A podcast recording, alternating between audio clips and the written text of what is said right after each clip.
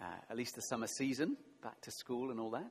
And um, we finished a little while ago the, the series uh, that we were with in, uh, from Isaiah, the prophet, Old Testament prophet Isaiah, all 66 chapters.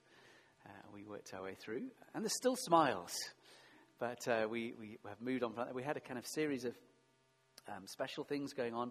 Uh, we'll have a few more in, in the coming, but I wanted to, to move on in the autumn to uh, a series kind of based, I guess, around uh, particularly 1st and 2nd Peter, although we're not going to be reading that tonight, uh, but something that I was just kind of challenged by and provoked by a little while ago, and I'll tell you a little bit more about it after I've read from 2 Corinthians chapter 1, verse 3 to 11. If you have a Bible handy, please find that on a device or in the paper version.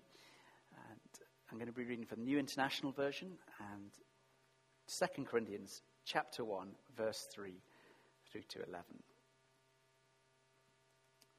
Paul the Apostle writes Praise be to the God and Father of our Lord Jesus Christ, the Father of compassion and the God of all comfort, who comforts us in all our troubles, so that we can comfort those in any trouble with the comfort we have received, ourselves have received from God. For just as we share abundantly in the sufferings of Christ, so also our comfort abounds through Christ. If we're distressed, it's for your comfort and salvation. If we're comforted, it's for your comfort, which produces patient endurance of the same sufferings we suffer. And our hope for you is firm, because we know that just as you share in our sufferings, so also you share in our comfort. We don't want you to be uninformed, brothers and sisters, about the troubles we've experienced in the province of Asia we were under great pressure, far beyond our ability to endure, so that we despaired of life itself. Indeed, we felt we had received the sentence of death. But this happened that we might not rely on ourselves, but on God who raises the dead. He has delivered us from such a deadly peril, and He will deliver us again. On Him we have set our hope that He will continue to deliver us. As you help us by your prayers, then many will give thanks on behalf of the gracious favor granted us in the answer to the prayers of many. Thanks be to God. One of the things that uh, the Lord Jesus, uh, by His Spirit, I guess, and has drawn into us and to our church over the, the last number of years is a growing kind of appreciation and awareness of the importance of the persecuted church.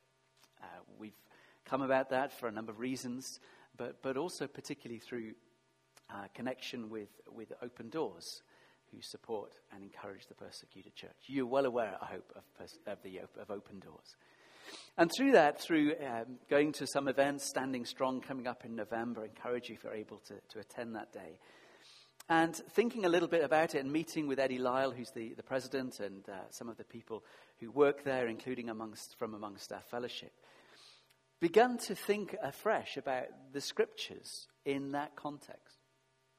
One of the things a guy called Ron Boyd MacMillan, who's been here a couple of times, really appreciate him, has said the New Testament is written by persecuted Christians for persecuted Christians, in the midst of persecuted Christians.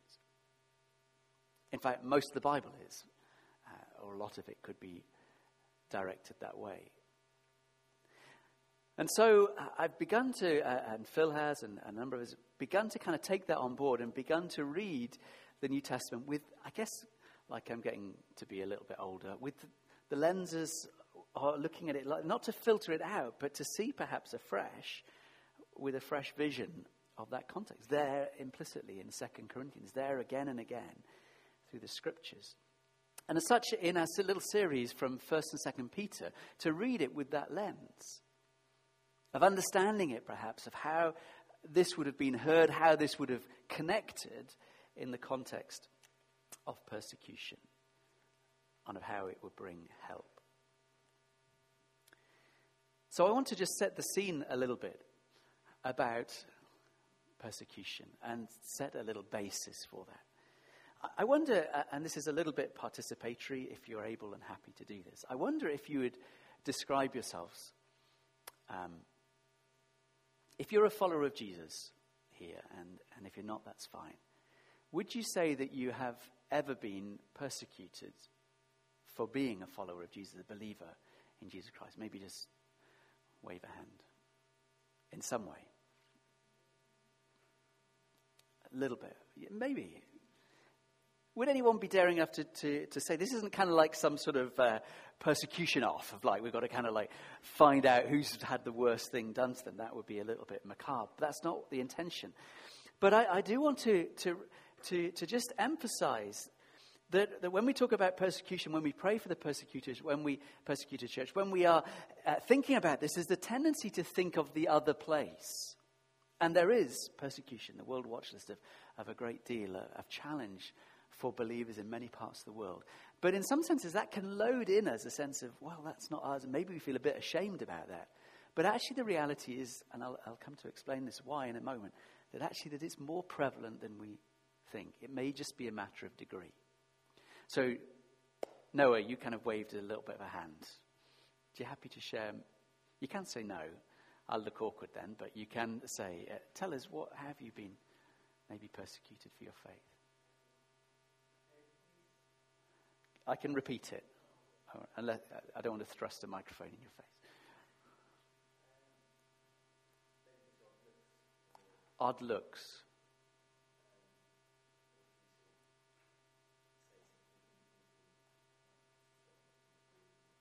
Okay. So maybe just the way people respond to you or uh, kind of alter their behavior towards you because they know you're a believer. You've started and pioneering a Christian union uh, at the school. Has that kind of caused any conversation or weird looks from the, from the fellow sixth formers?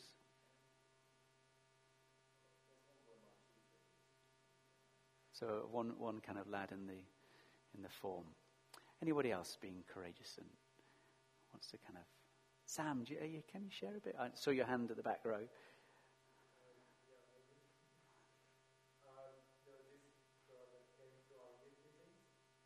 Is this in, in the UK or in, in, yeah, in Romania?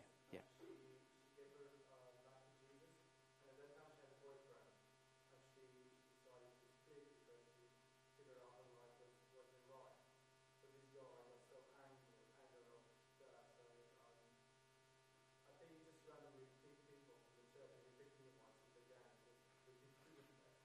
Okay. So you got affected by her decision? Yeah. Okay. Okay. Okay, so anger and that kind of spilled out in a bit of a bit of aggression. Okay, he's a good guy now. It's good to know. One more if anyone's willing to. Alan, you were waving at the back. I saw you too.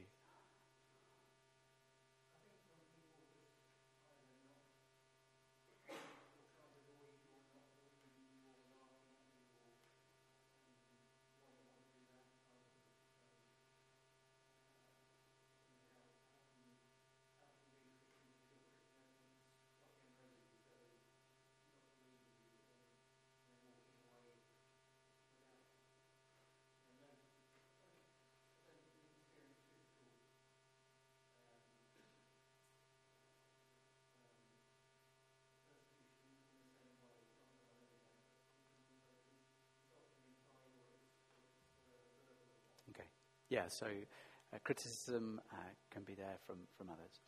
As I've uh, looked back over kind of my experience of, of being a follower of Jesus, I, I can remember a, a, few instances. And again, they're, they're not on the level of, uh, of some people I've, I've, met or you may have even had yourself. But when I first became a believer in 1991, I remember phoning um, my mum and dad to tell them, and it was a, I was a bit nervous. I'd not grown up in faith at all. And it was in the old days before mobile phones. Goodness me, that puts dates, it, doesn't it? Uh, it was on a payphone in the hall of residence. And put the, pen, the 10p's in and uh, the call connected. And I told them after a little while. And my mum was kind of quite harsh. She said, What have you gone and done that for? You, how could you be so stupid? Uh, now, being a wise and gentle soul, I got really angry with it. Not expressed it, but I was I felt really kind of uh, knocked back because, uh, you know, I'd, I'd, hoped that my, particularly my mum and dad, would be um, supportive or at least kind of mildly interested, but they were quite hostile against it. Uh, less so over the years, I have to say. Um, I have had a, a, group of friends from kind of school and, and, before as a Christian. When they knew I'd become a Christian, they started to, it's not original, but get labeled as the God botherer. That was a phrase they, they used about me and other Christians. The God botherers. As though God likes to be just left alone and he's, oh, not them Christians again, bothering him. I remember an instance as I was uh, a youth worker and um, a, a, guy called Dan. Uh, his family had come to faith. He was away at university, and this was down in Essex. And he came back, and his mum and dad and sister had become believers, and they were full of joy and full of life. And it was a total shift in his home life, and he was really angry. He's like, God has destroyed my family. They've become nutters. And he knew it was the church, but I was, because um, his sister was part of the youth group I was running, he, I, I was kind of like the face to all this stuff that had changed.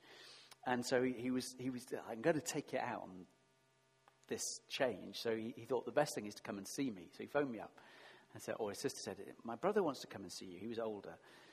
And uh, he came to the house that I was staying, knocked on the door, and he, was, he told me afterwards he was all set to punch me uh, because, I was a, because I'd done this to his family. Now, I kind of opened the door and said, Oh, hi, Dan, welcome. Do you want a cup of tea? And he said, He came in, he was like, Okay. And then his like, ability to punch me had got, I didn't know this. I was a little bit surprised. Uh, afterwards, gave him a cup of tea. And he's now wonderfully a, a believer and leads a church in Albania. the irony of God. Um, with his wife. Persecution happens, it's, it's a bit like a spectrum. Uh, I think it was uh, Ron who, who talked about imagine a, a big rose branch or a, a, a branch with thorns.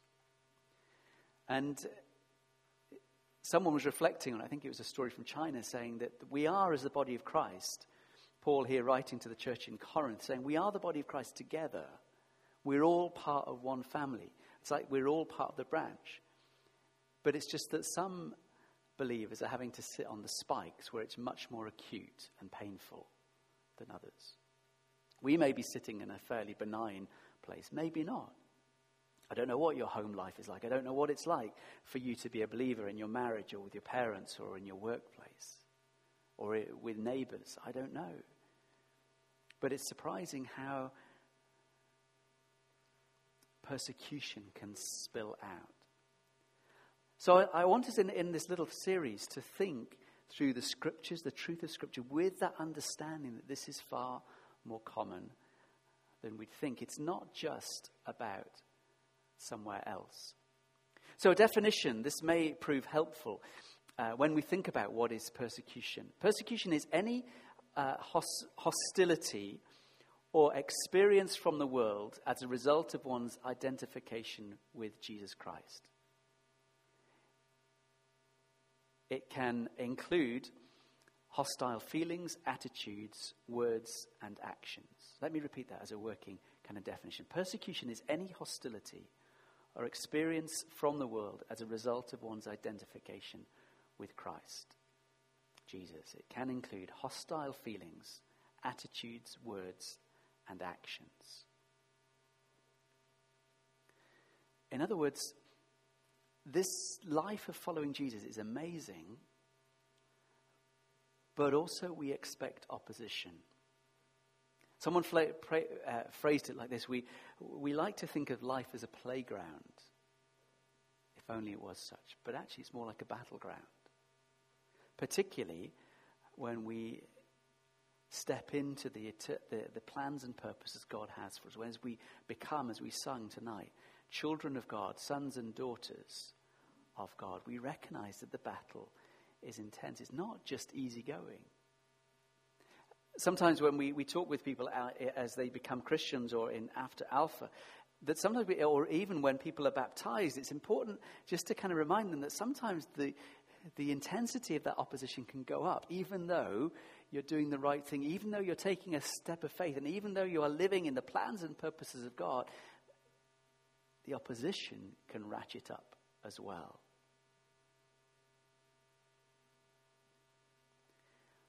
Why is it a battleground, not a playground? Because we're in a spiritual battle. Just a little bit later in 2 Corinthians 4 4, it says these words The God of this age has blinded the minds of unbelievers so that they cannot see the light of the gospel that displays the glory of Christ, who is the image of God. That we live in this context, that though our culture denies this, we live in the truth and reality that there is light and darkness. There are those who are blind and those who have had sight restored. And indeed, as Paul writes to the church in Corinth, in the context of the struggles they're in, at the root behind that is this opponent of God Satan, the evil one, the God of this age, the devil. So, what does this passage remind us? That God is the God of comfort in the midst of strugglings, in the midst of suffering, in the midst of pain, even, as he said, maybe even overwhelmed and thinking how we could even endure under it. Yet, God did not abandon. Abandon. So, just a few thoughts as I kind of introduce this theme. Why persecution? Why are we persecuted?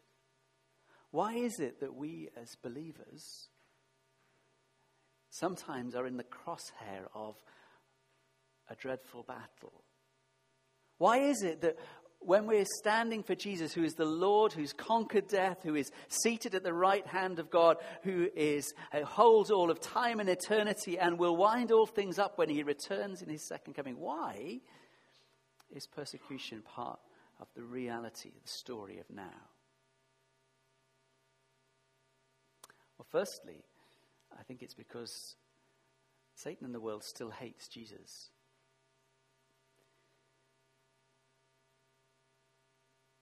Still hates the things of God, bizarrely. See, when we, we sometimes boil things down, we, we understand the kingdom of God to be about love and the fullness of that love expressed through truth and the purposes and plans of God. That love that actually just isn't uh, about myself, but is self giving. We know that love is, finds its fullest, def, fullest definition when we empty ourselves and live for God and for the sake of his kingdom and for others.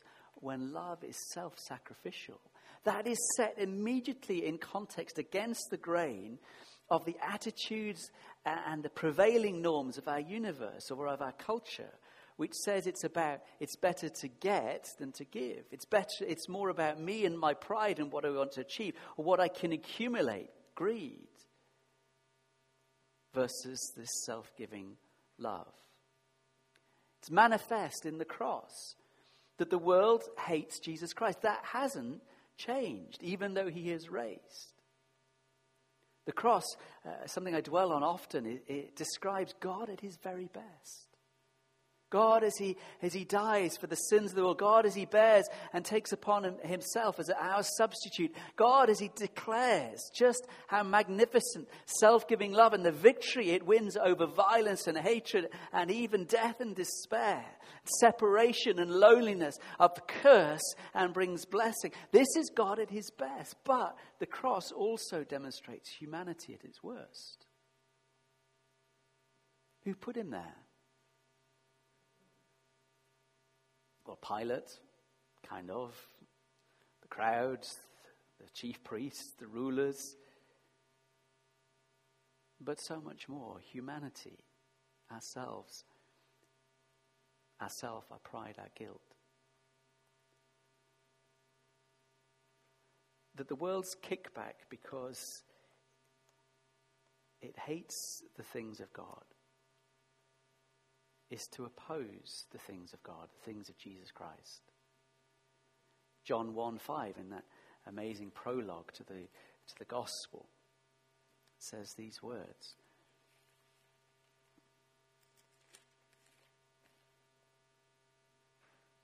The light shines in the darkness, but the darkness has not overcome it. it tries, tries to overcome, but can't.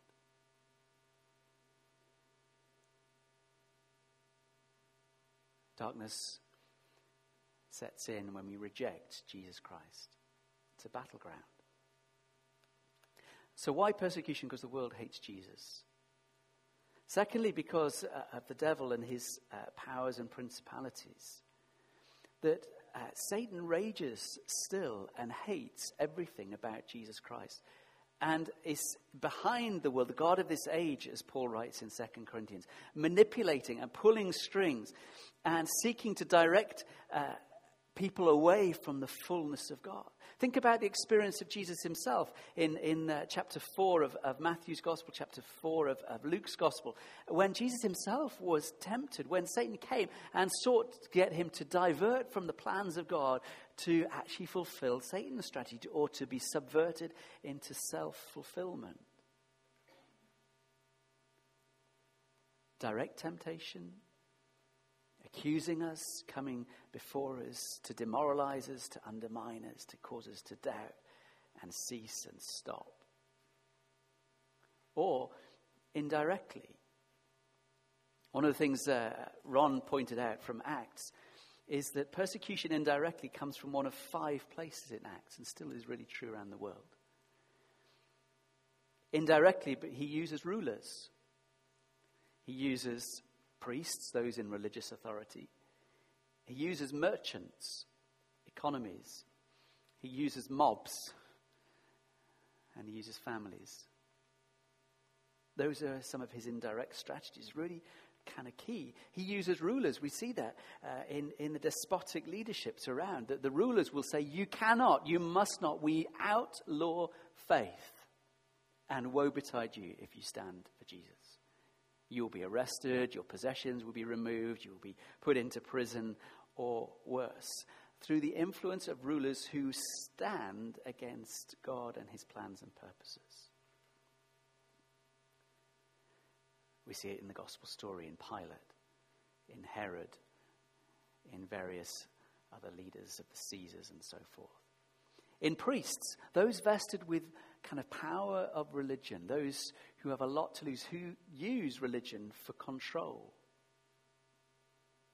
It's really interesting that, uh, that, that, priests can be used. Still in Acts, you see it, the priests are the ones who often beat and, uh, and arrest and cause sedition and cause people to see, because power uh, over people in people's lives is often vested in what we worship. What we give our affinity, our time, and our treasure to, what we worship. And those who control that get really upset when we start to worship the one true God.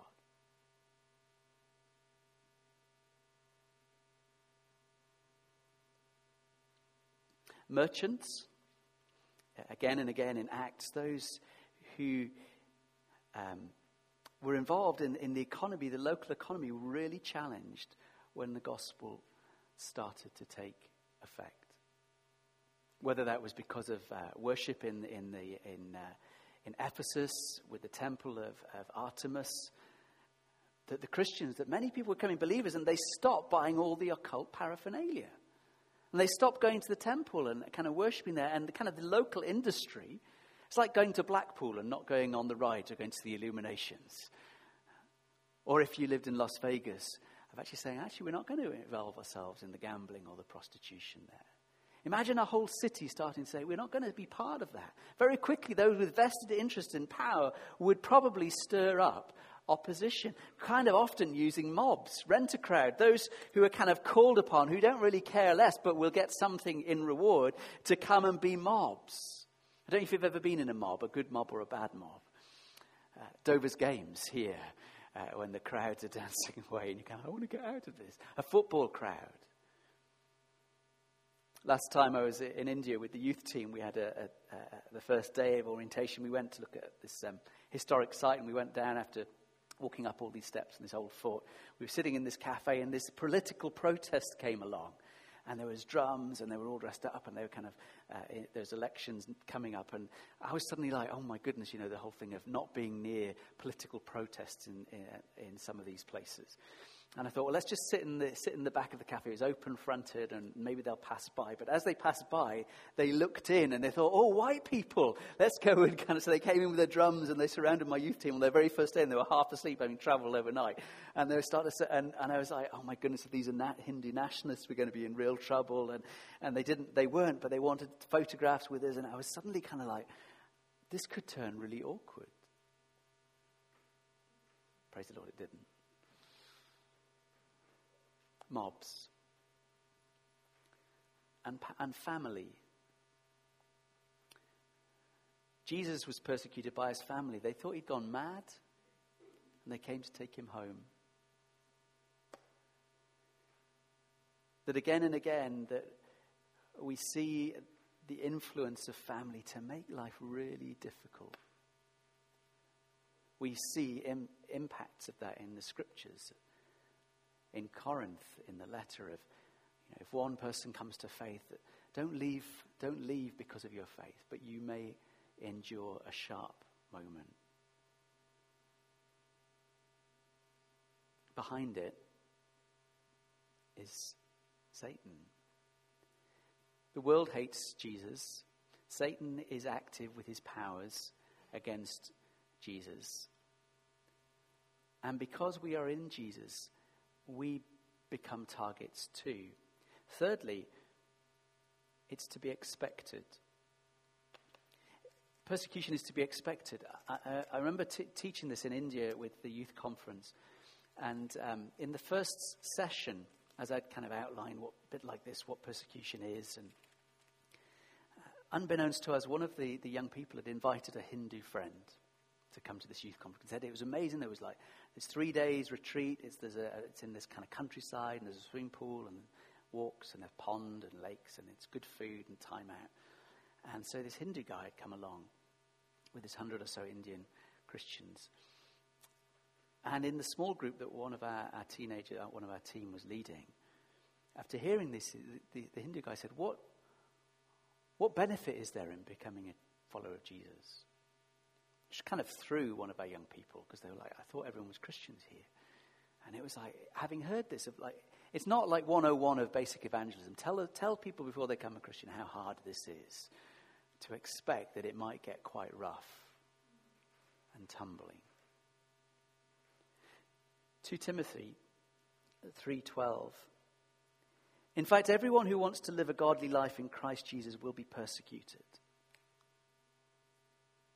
Everyone who wants to live a godly life in Christ Jesus will be persecuted. Paul writes to Timothy, his, his younger kind of mentee, someone he's raised up.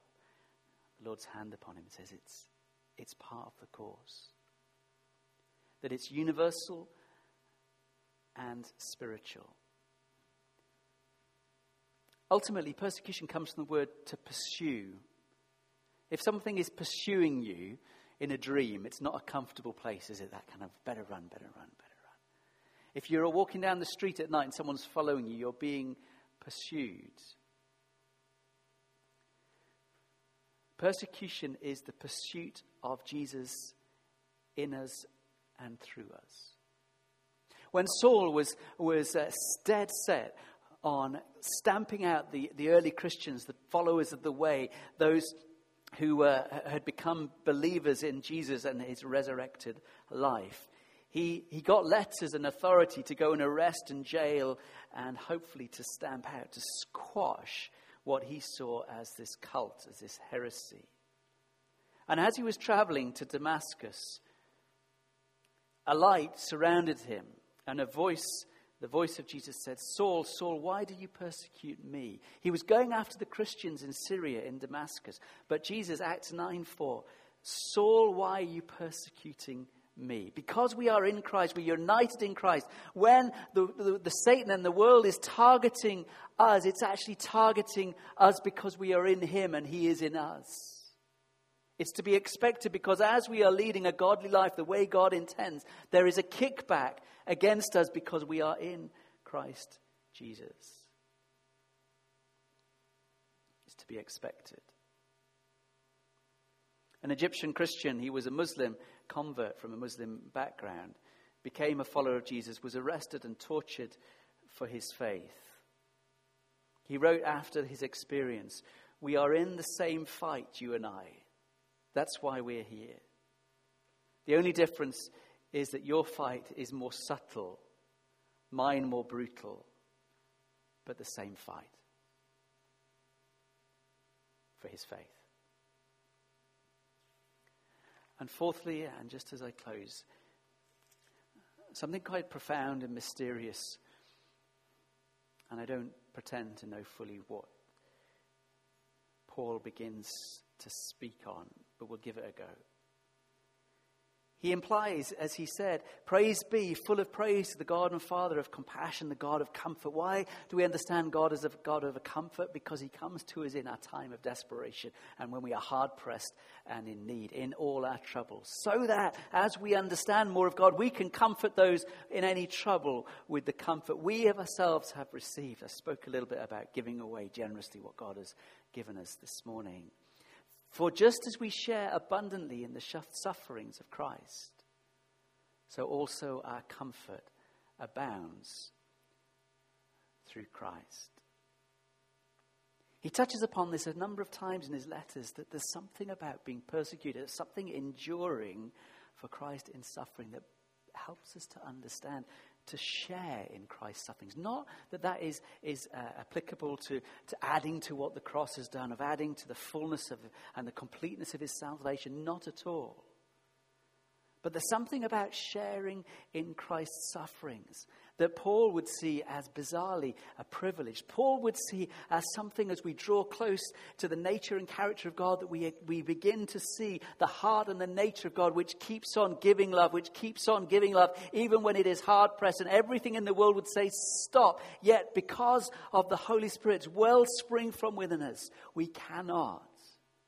That in the midst of the raging storm, we will not cease or hide away but continue to love and hold out truth and life, just as Christ did.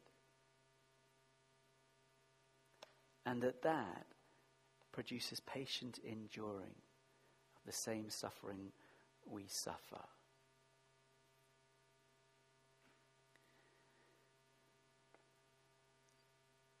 As a follower of Jesus, we live in a battleground, not a playground.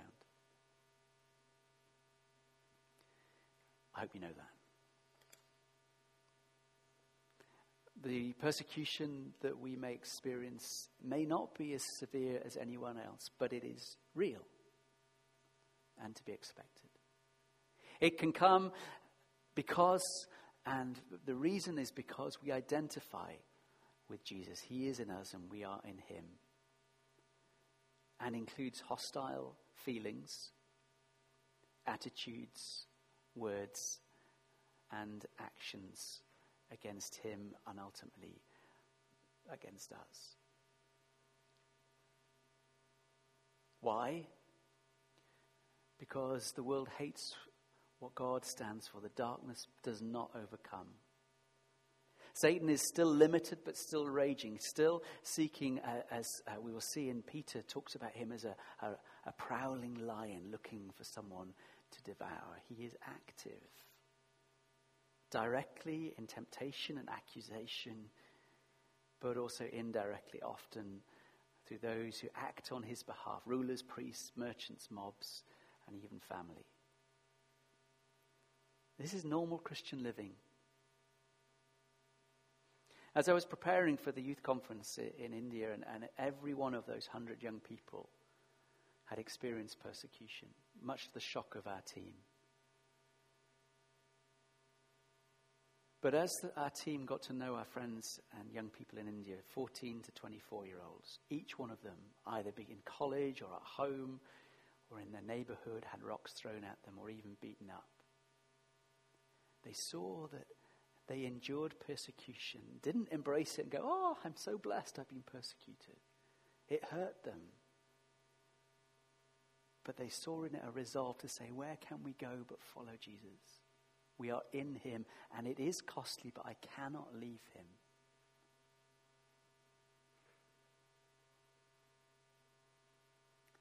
That as we share in Christ's sufferings, not at all easy, there's a deep comfort that comes from God and a deep comfort that is shared with others. That we are strengthened through the experience and the testimony of others and equipped.